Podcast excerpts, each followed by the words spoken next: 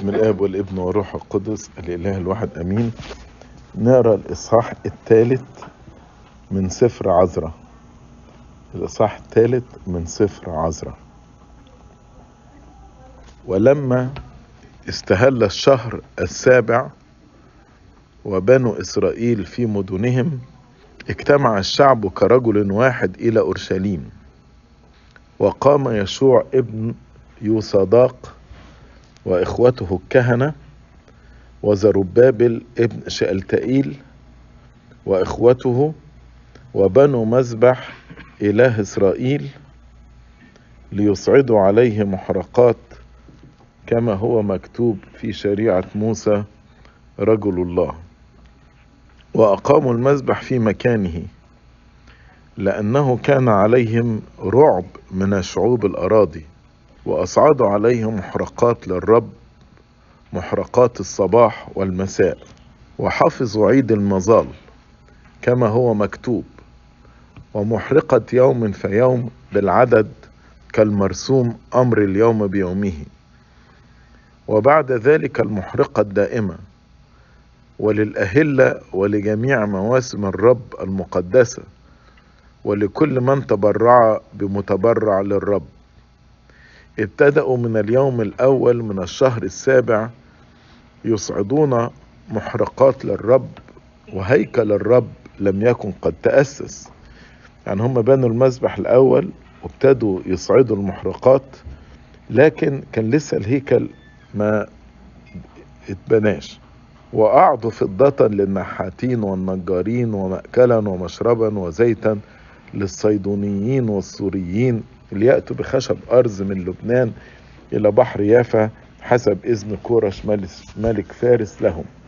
وفي السنة الثانية من مجيئهم إلى بيت الله إلى أورشليم في الشهر الثاني شرع زربابل ابن شألتئيل ويشوع ابن يصداق وبقية إخوتهم الكهنة واللاويين وجميع القادمين من السبي إلى أورشليم وأقاموا اللاويين من ابن عشرين سنة فما فوق للإشراف على عمل بيت الرب.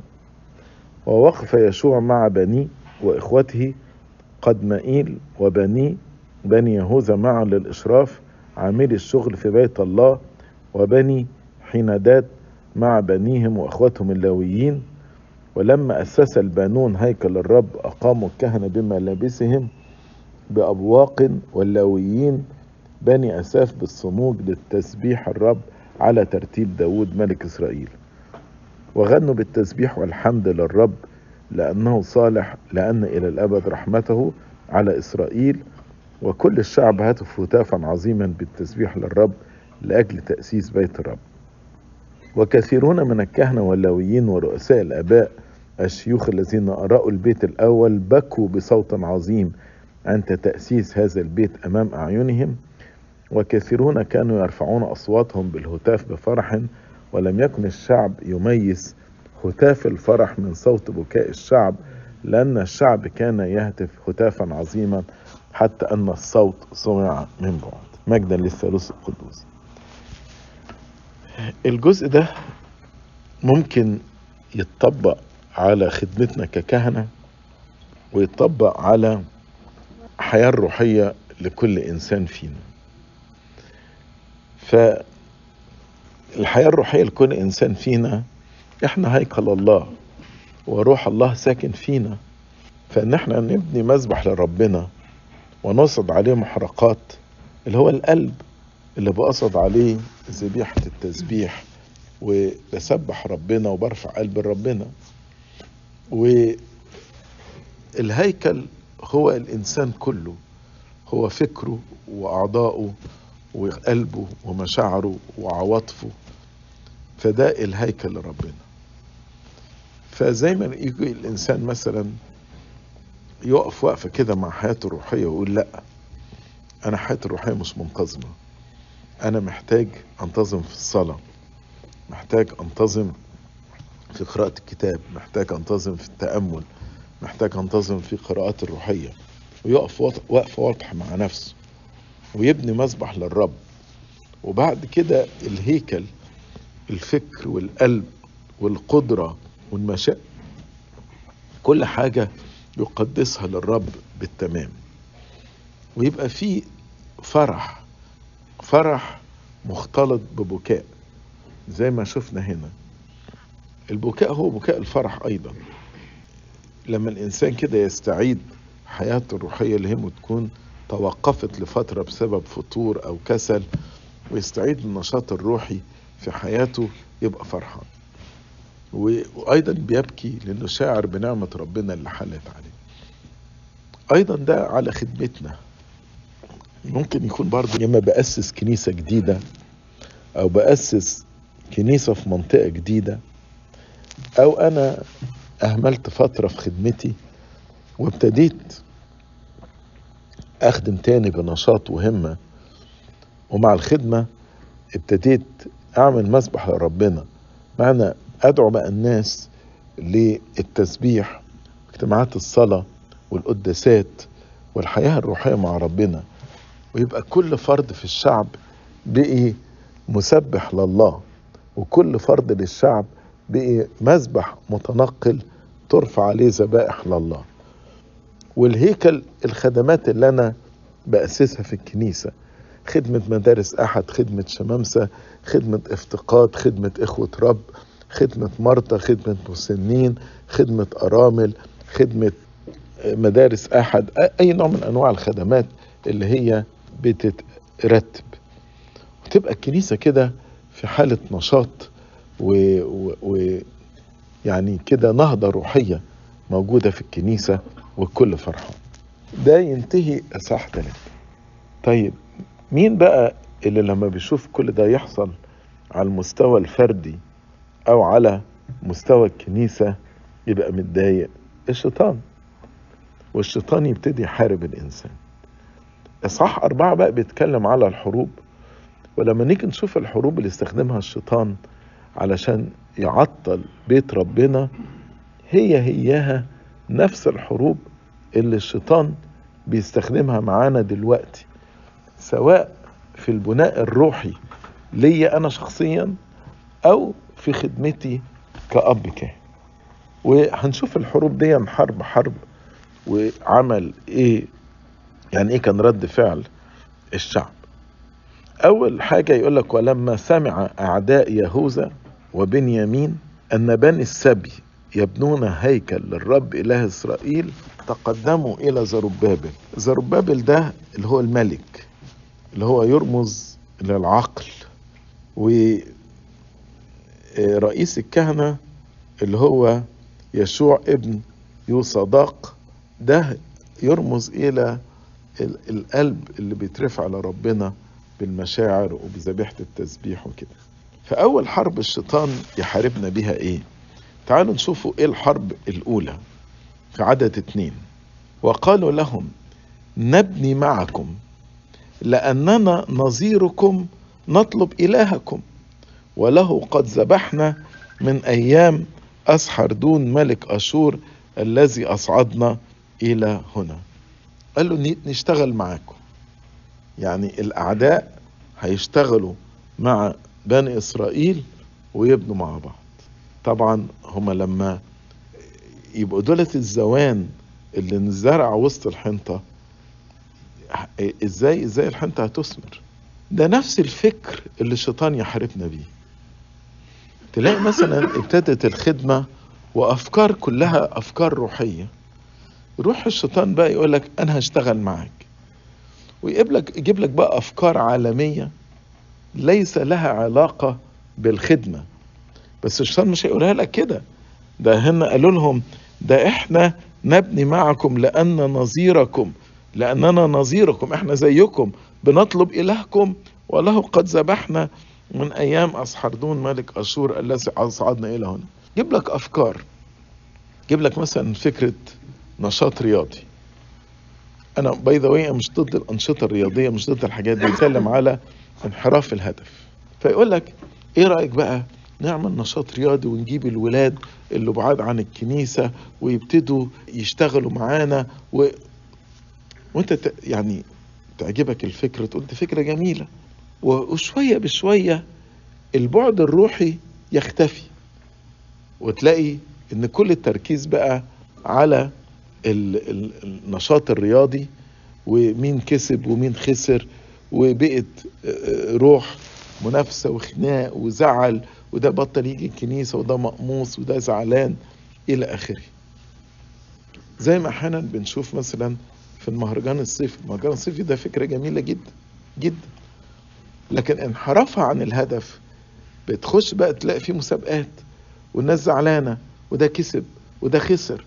ويعني يا ترى مثلا الناس اللي طلعوا المركز الأول السنة اللي فاتت لو أنا امتحنتهم دلوقتي على فجأة هيطلعوا المركز الأول؟ لو مش هيطلعوا المركز الأول يبقى إذا كان الهدف إن الواحد ياخد الجايزة وخلصت على كده. مش الهدف البناء الروحي. وده اللي أنا عايز أقوله إن بيحصل انحراف في الهدف سنة سنة.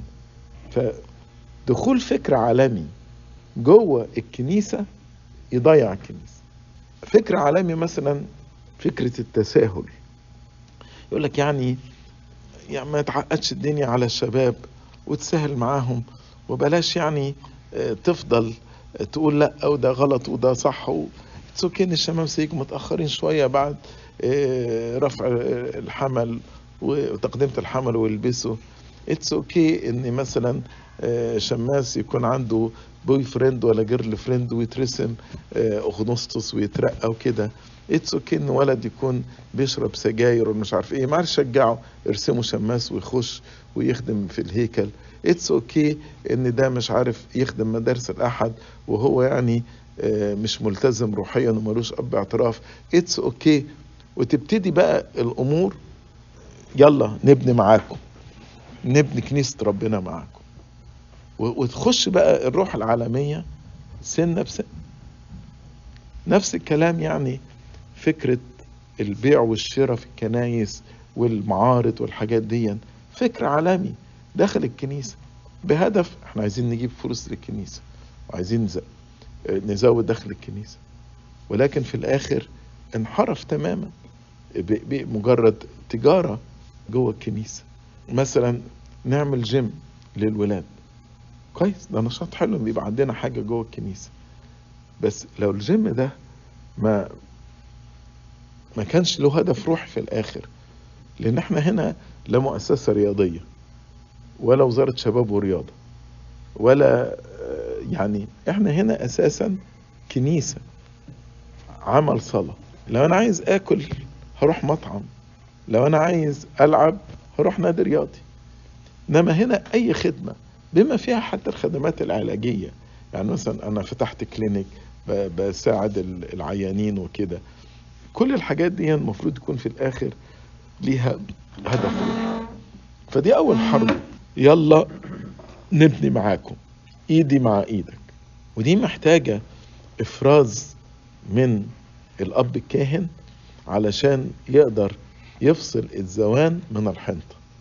ويقول ده حنطة وده زوان. عشان كده زربابل اللي هو العقل ويشوع اللي هو يمثل القلب هنا. وبقية رؤوس أباء إسرائيل آية 3 قال كانوا بقى واضحين. ليس لكم ولنا أن نبني بيتا لإلهنا. ما ينفعش إحنا الاتنين نشتغل مع بعض ونبني كنيسة ربنا. ما ينفعش. يا ده يا ده ولكننا نحن وحدنا نبني للرب إلهنا إله للرب إله إسرائيل كما أمرنا الملك كورش ملك فارس هم خدوا إذن يعني إن هم يبنوا الهيكل آه، بتاع ربنا. فدي الحرب الأولى. طب الحرب الأولى دي فشلت. الشيطان هيسكت لا. يجي للحرب الثانية في آية أربعة.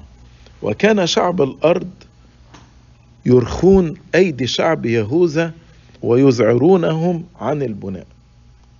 السلاح الثاني يرخون اللي هو الكسل. يذعرونهم ده اللي هو ال- التخويف. فالشيطان يبتدي بقى يستخدم التكنيك التاني الكسل. أنا في مخي يعني كل واحد مننا أكيد في مخه أفكار كتيرة للخدمة أو أفكار كتيرة لبناء الروح. كم مرة دخلت كده bookstore واشتريت كتب الكتاب ده أنا عايز أقرأه الكتاب ده عايز أقرأه الكتاب ده عايز أقرأه. خدت الكتب دي وحطيتها الأول على المكتب بتاعك عشان تقراهم. وبعدين نقلتهم على الكومودين وقلت قبل ما أنام هبقى أقراهم. رحت حطيتهم في ال shelf فوق المكتبة وما اتفتحوش لغاية دلوقتي. دي المراحل بتاعة الكتاب يتنقل من هنا لهنا لهنا. وأفكار في الخدمة. يعني أحيانا الواحد يقعد كده مثلا في عيد رسامته ويراجع. أنا عايز أعمل ده برنامج للافتقاد ده برنامج لأنشطة مدارس الأحد ده الأنشطة الصيفية اللي أنا عايز أقوم بيها إلى آخره. بعد كده إيه؟ كسل كسل. أو نلاقي أعذار. أنتوا ليه ما عملتوش summer camp ما فيش خدام كفاية. إيه وال convention أخباره إيه؟ ما ما حدش register من الولاد ما حدش جه. و ورحلة الدير اللي كنتوا عايزين تعملوها. برضو ما ما نفعتش ما ما حدش قدم. و- وتفتت أعذار أعذار أعذار وتلاقي في الآخر إيه؟ كل حاجة نامت. كل حاجة نامت. دي اللي هي حرب الكسل اللي هي حرب الأعذار والكسل والتكاسل عن إن إحنا نبني بيت ربنا بهمة. أو التخويف. يعني فترة الكوفيد دي شفنا حرب التخويف دي كله خايف. اللي خايف ينزل افتقاد واللي خايف يعمل اجتماع في الكنيسة واللي مش عارف آه، مش قادر ياخد اعترافات عشان ما يقعدش one to one person واللي كان خايف يفتح الكنيسة آه، واللي طول فترة ال registration أكتر من اللزوم واللي مش عارف كان عايز يناول بالطريقة الفلانية. تخويف تخويف تخويف. والشيطان ممكن يعني يحط في قلبنا خوف ويخلي الإنسان كلمة يذعرونهم. الذعر ده أكتر من الخوف. يعني واحد كده آه، مرتبك جدا ومضطرب جدا ومش قادر إن هو يكمل في البناء الروحي. ممكن مثلا التخويف في اليومين دولت إنك تخاف لا تتكلم على ال homosexuality لا تبقى في مشكلة مع ال federal government هنا ولا مش عارف لو قلت إيه على ال transgenderism ولا قلت على ال abortion؟ وتبقى إن إحنا يعني بنيجي حوالين النقط دي وبنحسس حواليها كده خايفين لا نخش في مشكلة. وفين آبائنا اللي هم يعني استشهدوا بسبب يعني الشهادة للحق لكن بينا خايفين مش مش عايز كده أتكلم آه، وأفصل كلمة الحق باستقامة. فالشيطان التكنيك التاني اللي يعمله معانا هو حرب الكسل والتخويف.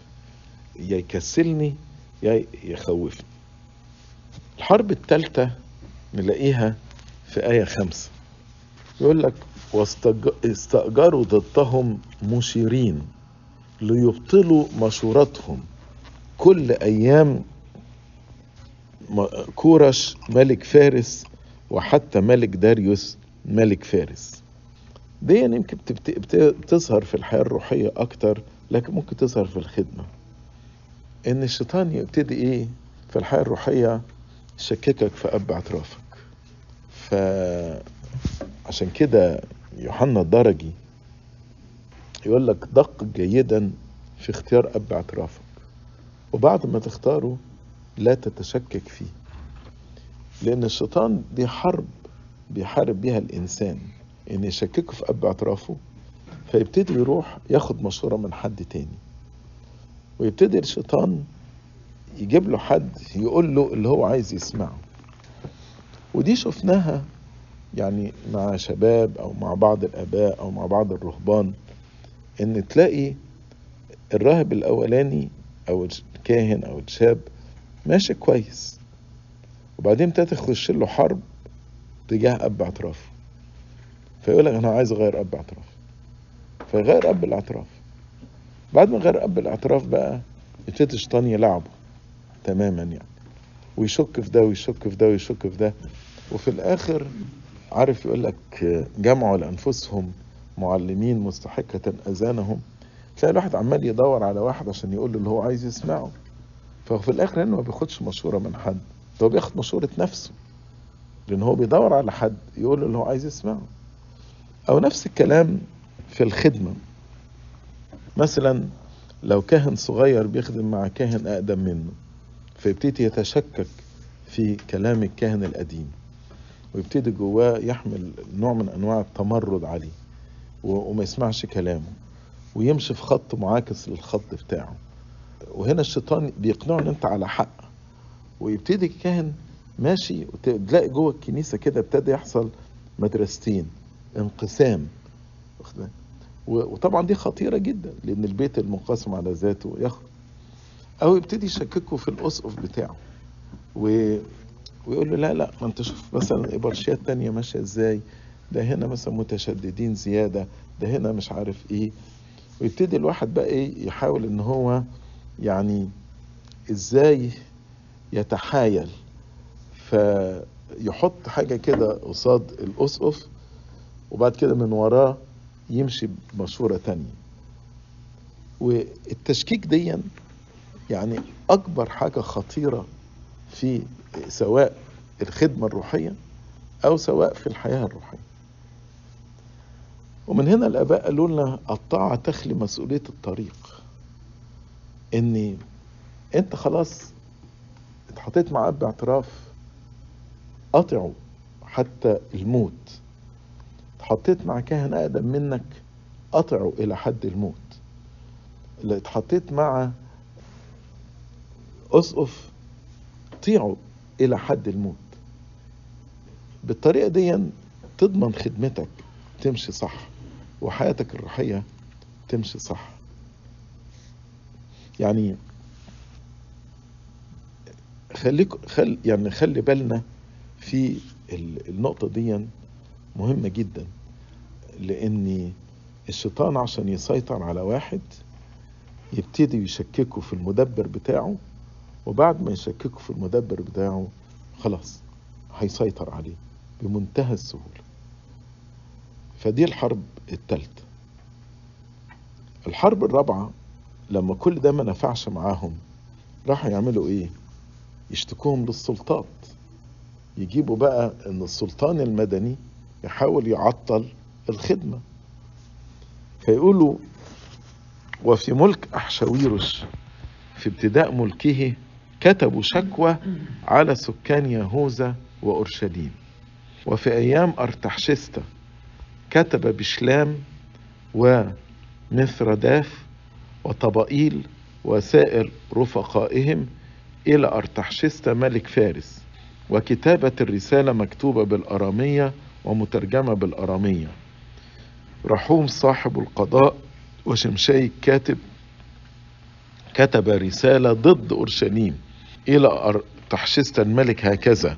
كتب حينئذ رحوم صاحب القضاء وشمشاي الكاتب وسائر رفقائهما.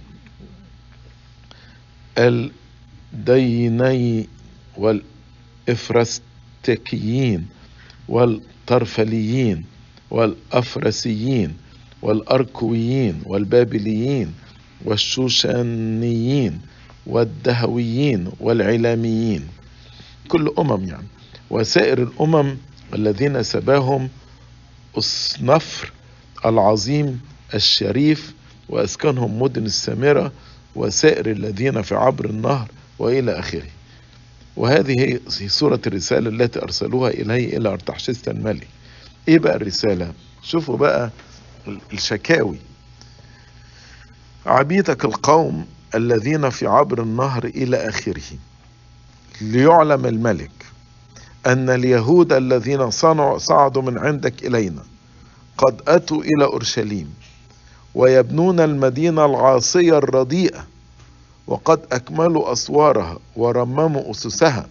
ليكن الآن معلوما لدى الملك أنه إذا بنيت هذه المدينة وأكملت أسوارها لا يؤدون جزية ولا خراجا ولا خفارة فأخيرا تضر الملوك. والآن بما أننا نأكل ملح دار الملك ولا يليق بنا أن نرى ضرر الملك لذلك أرسلنا فأعلمنا الملك. ليفتش في سفر أخبار أبائك فتجد في سفر الأخبار وتعلم أن هذه المدينة مدينة عاصية ومضرة للملوك والبلاد وقد عملوا عصيانا في وسطها منذ الأيام القديمة لذلك أخربت هذه المدينة. ونحن نعلم الملك أنه إذا بنيت هذه المدينة وأكملت أسوارها لا يكون لك عند ذلك نصيب في عبر النهر. فأرسل الملك جوابا إلى رحوم صاحب القضاء وشمشي الكاتب وسائر رفقائهما الساكنين في السامرة وباقي الذين في عبر النهر سلام إلى آخره. الرسالة التي أرسلتموها إلينا قد قرأت بوضوح أمامي وقد خرج من عندي أمر ففتشوا ووجد أن هذه المدينة منذ الأيام القديمة تقوم على الملوك وقد جرى يعني تقوم على يعني بتتمرد على وقد جرى فيها تمرد وعصيان. وقد كان ملوك مقتدرون على أورشليم وتسلطوا على جميع عبر النهر وقد أعطوا جزية وخراجا وخفارا. فالآن أخرجوا أمرا بتوقيف أولئك الرجال فلا تبنى هذه المدينة حتى يصدر مني أمر. فاحذروا من أن تتهاونوا عن عمل ذلك لماذا يكثر الضرر لخسارة الملوك؟ وحينئذ لما قرأت رسالة أرتحشست الملك أمام رحوم وشمشي الكاتب ورفقهما ذهبوا بسرعة إلى أورشليم إلى اليهود وأوقفوهم بذراع وقوة. حينئذ توقف عمل بيت الله الذي في أورشليم وكان متوقفا إلى السنة الثانية من ملك داريوس ملك فارس. فاللي حصل هنا إيه؟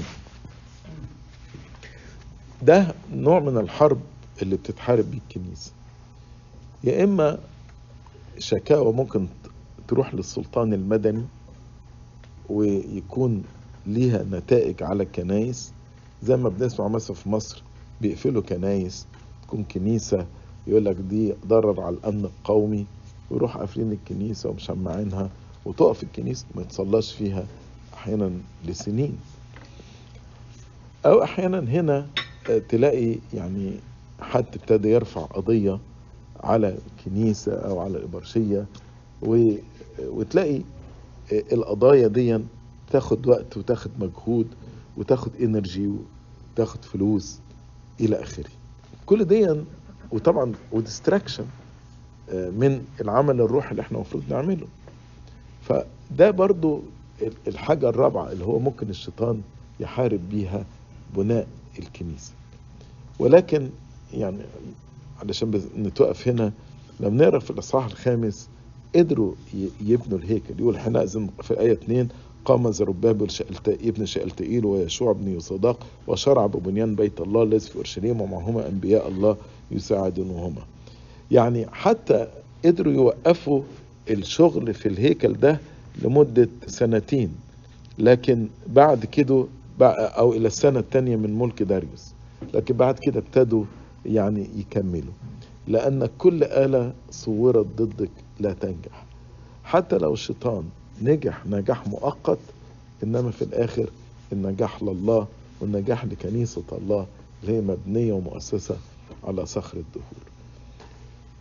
اللي أنا عايز أقوله دي أنواع من أنواع الحروب اللي بنتواجه بيها في خدمتنا أو في حياتنا الروحية.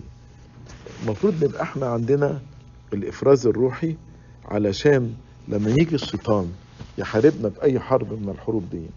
سواء على المستوى الشخصي أو سواء على المستوى الخدمة كنيسة نكون عندنا وعي وإفراز. وطبعا كل ما نلتجئ لربنا زي ما عملوا هنا زربابل ويشوع بقلب صادق أمام الله نستطيع في الآخر إن إحنا ننتصر على الشيطان وعلى كل مشوراته الرديئة. ربنا يعطي سلاما وبنيانا لكنيسة الله الواحد الوحيد المقدسة الجامعة الرسولية لإلهنا المجد الدائم إلى الأبد. آمين.